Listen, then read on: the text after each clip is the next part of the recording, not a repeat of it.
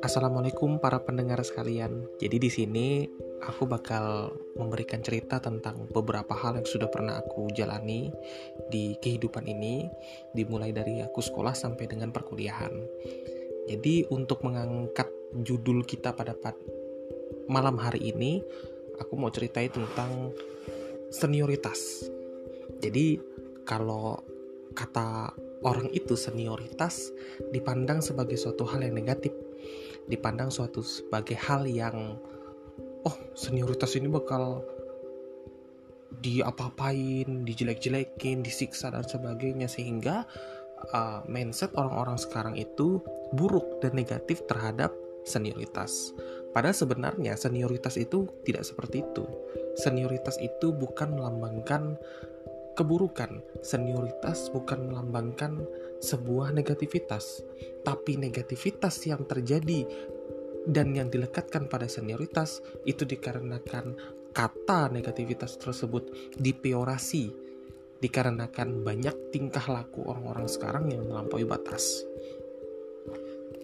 Menjelaskan sedikit sejarah senioritas, jadi senioritas itu sebenarnya udah lama banget ya dari dulu banget sudah sudah pada saat zaman purba dulu memang uh, senioritas itu digunakan pada saat mereka-mereka yang ya minta ajarin tentang meramu gitu ya, membuat uh, senjata tajam, terus juga membuat alat untuk memasak, terus juga untuk berburu dan sebagainya.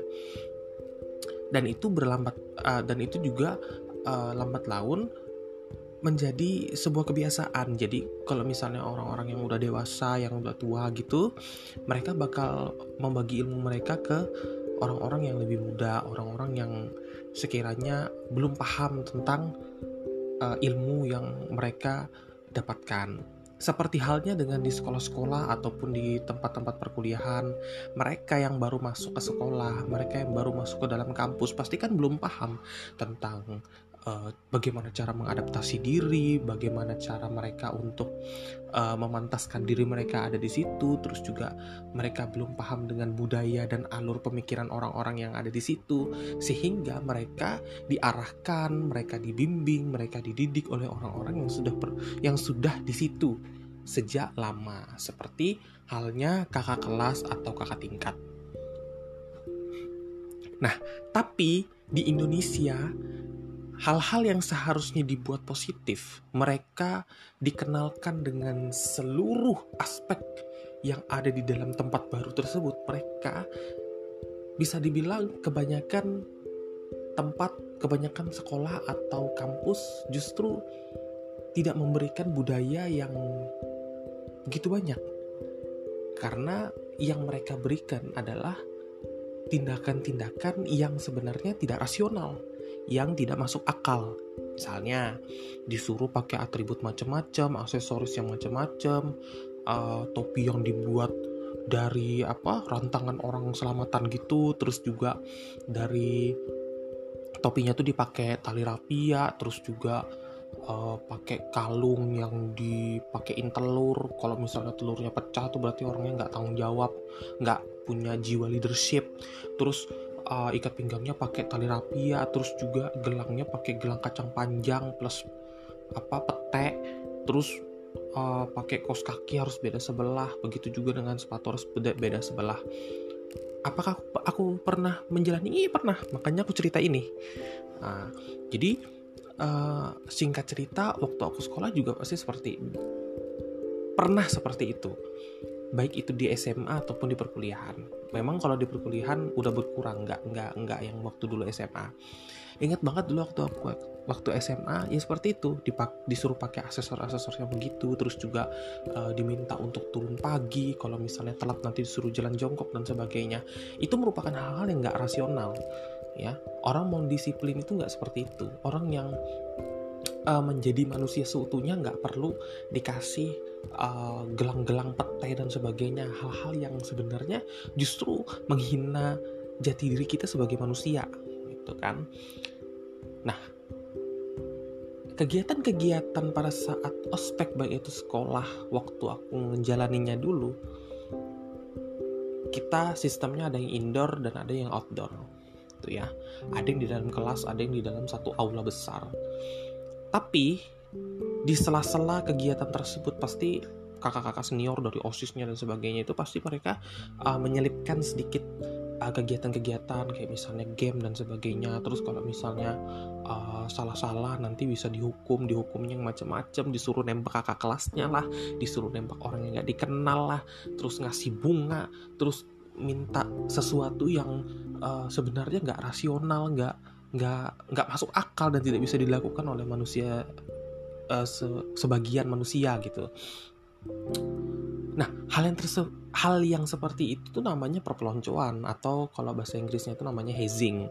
Nah, perpeloncoan itu yang mereka lakukan untuk syarat sebagai mereka yang baru dan ingin masuk ke dalam suatu uh, tempat atau lingkaran yang baru.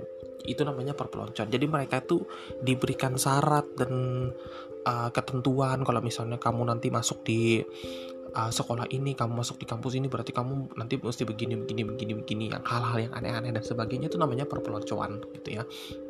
Nah perpeloncoan itu agak susah hilang dikarenakan uh, mental Indonesia ini yang sebenarnya mental terjajah mental yang sekiranya uh, udah kebiasaan dijajah jadi maunya tuh dijajah terus gitu loh. Dan dan mereka yang dan kita yang belum pernah menjajah orang lain justru menjajah saudara kita sendiri dengan perpeloncoan itu.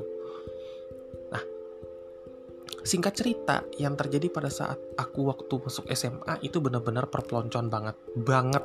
Nggak pakai perpeloncoan aja nggak.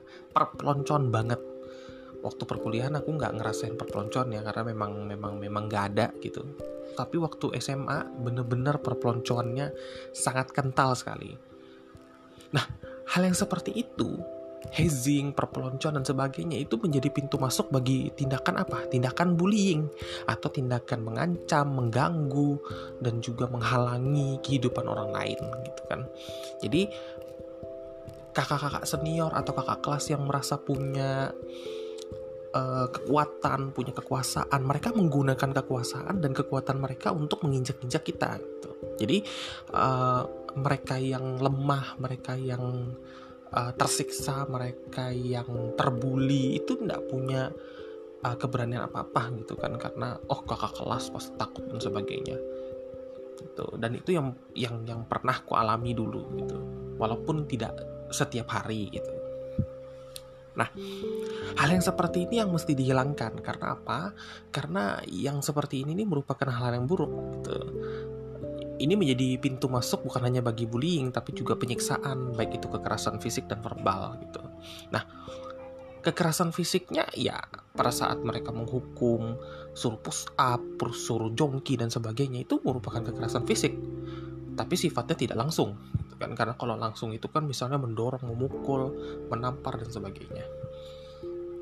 Nah kekerasan verbal itu terjadi pada saat mereka itu menghina ya. Itu dari mulut ke mulut gitu kan.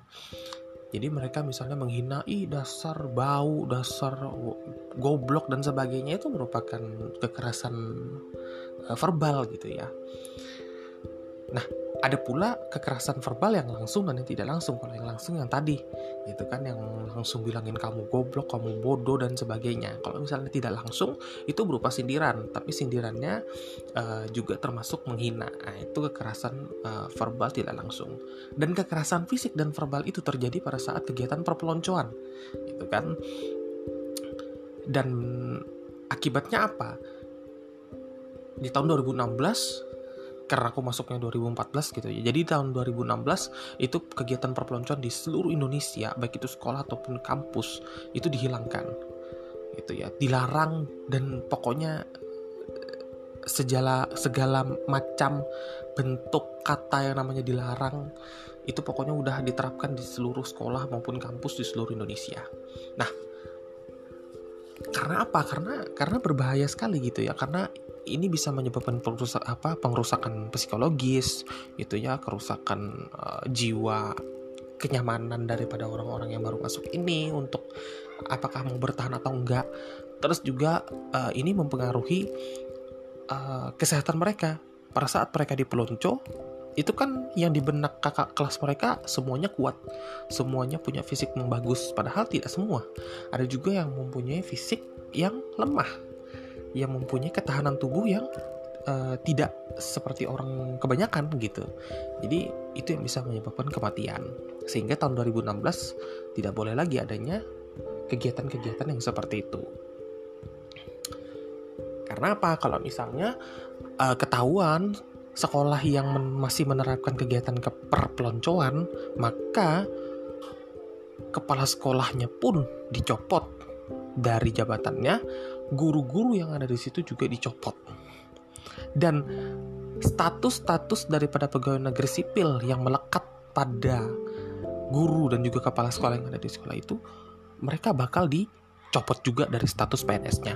Nah, hal seperti ini yang tidak bisa dianggap remeh, bahwa memang keteledoran atau kecerobohan yang dilakukan oleh uh, senior-senior uh, yang di sekolah dan juga guru-guru yang ada di sekolah itu yang menyebabkan uh, permasalahan yang besar dan itu menjadi resiko yang tidak baik. Jadi singkat cerita dan kesimpulan dari podcast yang aku buat malam ini tolong untuk teman-teman yang sekarang masih SMA ataupun udah kuliah yang sekiranya lagi aktif di organisasi dan sekiranya bakal jadi panitia penerimaan siswa atau mahasiswa baru uh, aku cuma bisa bilang tolong uh, dihilangkan ya yang seperti itu karena yang seperti itu benar-benar tidak baik itu bisa menghambat kecerdasan generasi-generasi yang akan datang. Jadi mental-mental vandalisme, premanisme yang melekat pada diri Anda tolong dihilangkan gitu ya karena jangan sampai generasi-generasi baru kita, generasi-generasi milenial yang nantinya bakal berkarya di tahun 2045 itu bisa tercemari dengan kegiatan-kegiatan yang sebenarnya mereka sudah uh, rasakan tindakan premanisme dan vandalisme yang buruk itu. Dan untuk bagi kalian yang mau masuk SMA dan juga mau masuk kuliah jangan takut. Tidak semua sekolah dan tidak semua uh, kampus bakal melakukan itu lagi. Bukan berarti yang yang sebagian bakal ada gitu. Yang setauku kalau di kota Samarinda sendiri atau sekitarnya di provinsi Kaltim itu udah nggak ada lagi sistem-sistem perpeloncoan gitu ya.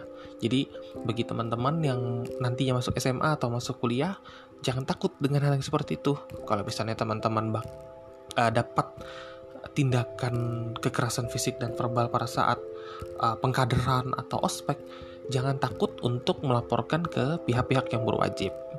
Karena hal seperti ini sudah dilarang dan tidak boleh lagi dijalankan di uh, setiap satuan pendidikan. Itu uh, terima kasih atas perhatiannya. Semoga kalian-kalian yang dengar podcast ini bisa setidaknya tergerak hatinya untuk bisa memperhatikan orang-orang yang ada di sekitar. Kalau misalnya teman-teman ada mendengar ataupun melihat ataupun merasakan hal seperti ini tolong jangan segan-segan untuk menegur bahkan mungkin bisa melaporkannya ke orang-orang yang sekiranya berwajib lah dengan menangani hal yang ini. Terima kasih perhatiannya. Saya mohon maaf jika podcast yang saya berikan ini mungkin ada salah-salah kata, terus juga ada tipu-tipu sedikit gitu ya maklum. Karena kan baru pertama kali podcast nih uh, harapannya eh, teman-teman bisa maklumin. Saran, kritik dan juga masukan, tanggapan dan sebagainya bisa nanti teman-teman kirim. Baik itu email kah ataupun misalnya dari mana aja yang sekiranya bisa ngubungin aku lewat podcast ini. Mungkin misalnya ada tanggapan, ada masukan mengenai kemajuan podcast aku bisa nanti disampaikan ya. Oke, itu aja. Wassalamualaikum warahmatullahi wabarakatuh.